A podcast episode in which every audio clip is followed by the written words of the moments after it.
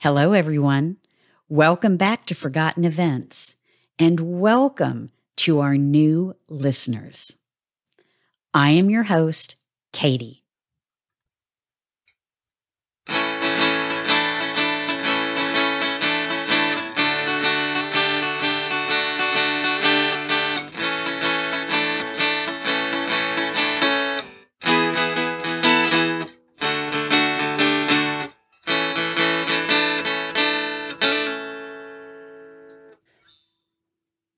On June 25th in 1968, the entire Robison family was murdered. Husband and wife Richard and Shirley, and their four children, Richie, Gary, Randy, and Susan. The upper middle class family from the metropolitan Detroit area of Lathrop Village, Michigan, were shot and killed while vacationing at their Lake Michigan cottage just north of Goodhart, near the Straits of Mackinac. This case remained unsolved after a 15-month investigation by the Michigan State Police and the Emmett County Sheriff's Office. However, when the investigation was completed in December 1969, evidence pointed to an embezzling employee of Richards. The murders began with 5 gunshots aimed at Richard, fired from a .22 caliber semi-automatic rifle. The triggerman then entered the cottage through an unlocked door and killed Richard's wife Shirley and their 4 children with a .25 caliber semi-automatic pistol. They were all shot in the head. The daughter Susan and Richard were also bludgeoned with a hammer. And to me, that act makes it seem a little personal.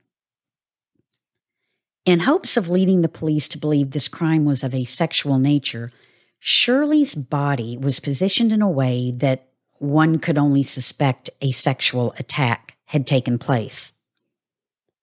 Bloody footprints on the floor led investigators to conclude that only one person committed the murders. There was only one set of footprints. It would take 27 days before anyone discovered their bodies. Who was 30-year-old Joseph Scolaro III? Well, by the second week of the investigation, which was July 1968, the Michigan State Police and the Emmett County authorities had discovered that he was an employee of Richard's company. A disgruntled employee, one would only guess. No one had seen or heard from Scolaro for more than 12 hours on the day that the family was murdered. When police investigated Scolaro, they were anything but convinced of his alibis for that time period. They all appeared to be invalid. He had also purchased both of the murder weapons determined by police forensic tests to have been used in the family's murder. Specifically, a .25 caliber Jetfire automatic Beretta pistol and a .22 caliber AR-7 Armalite semi-automatic rifle. The 4 .22 caliber spent shells found at the cabin murder scene were forensically compared by their ballistic markings to several .22 caliber evidence shells known to have been fired by Scolaro at a family firing range in 1967. The 2 sets of shells were found to be an exact match. Although Scolaro claimed to have given this weapon away, his neighbor told police a different story. He said he had seen the .22 caliber AR-7 rifle in Scolaro's house just before the Robinsons were killed. Scolaro's missing .25 caliber Beretta automatic pistol, which he also claimed to have given away prior to the June 25th, 1968 murders, was matched forensically in similar class characteristics to a second identical .25 caliber Beretta pistol that he actually produced for police on the second day after the bodies were discovered. Both guns had been purchased by Scolaro on the same day February 2, 1968. Also found at the murder scene were several Seiko 25 caliber spent cartridges, a rare 1968 Finnish brand sold only for the limited time of a few weeks in the state of Michigan, January and February 1968, prior to the murders. It was documented by investigators that one of the actual few purchasers in Michigan had been Joseph Scolaro III himself, and he purchased them on February 2, 1968. Scolaro's statements that he had given away both missing murder weapons and the Seiko ammunition prior to the killings also proved invalid. This was just one more part of his elaborate scheme to obstruct the investigation of the crime. During the lengthy murder investigation, it was determined by a forensic accountant that more than $60,000, that's $447,000 today, was missing from the two combined businesses of Richard Robison. Scolaro was responsible for running the two businesses just prior to the murders. The two investigating police agencies involved in the case presented their combined evidence case report to the jurisdictional prosecution on December 17, 1969. Their report implicated Joseph Scolaro as the sole perpetrator of the mass murder crime.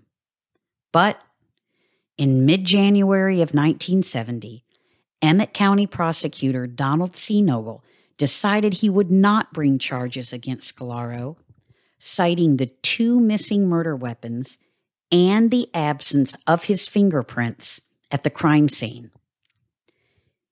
He said it would prove a difficult case. During the investigation, the suspect Scolaro failed two lie detector tests, and a third test was judged inconclusive. He even tried to deceive the polygraph interviewers in his pre-test interviews.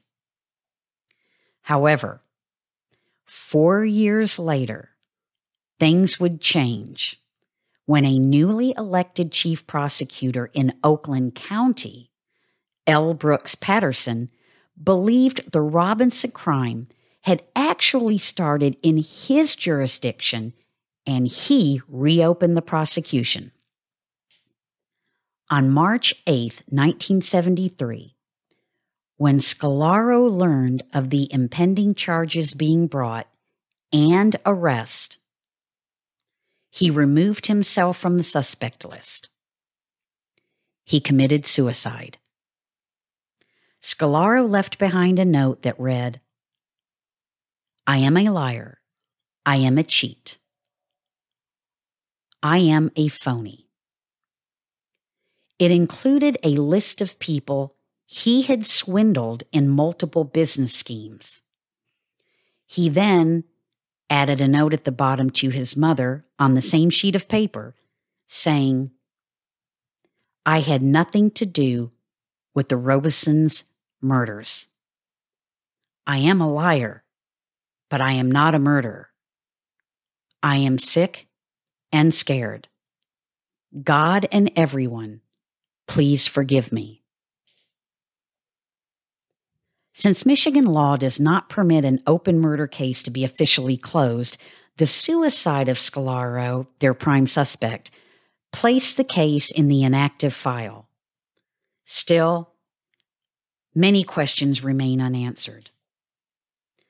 Those who personally knew Mr. Robison were quoted in the two police reports filed on the case as saying they had never known a better family man, friend, or business partner.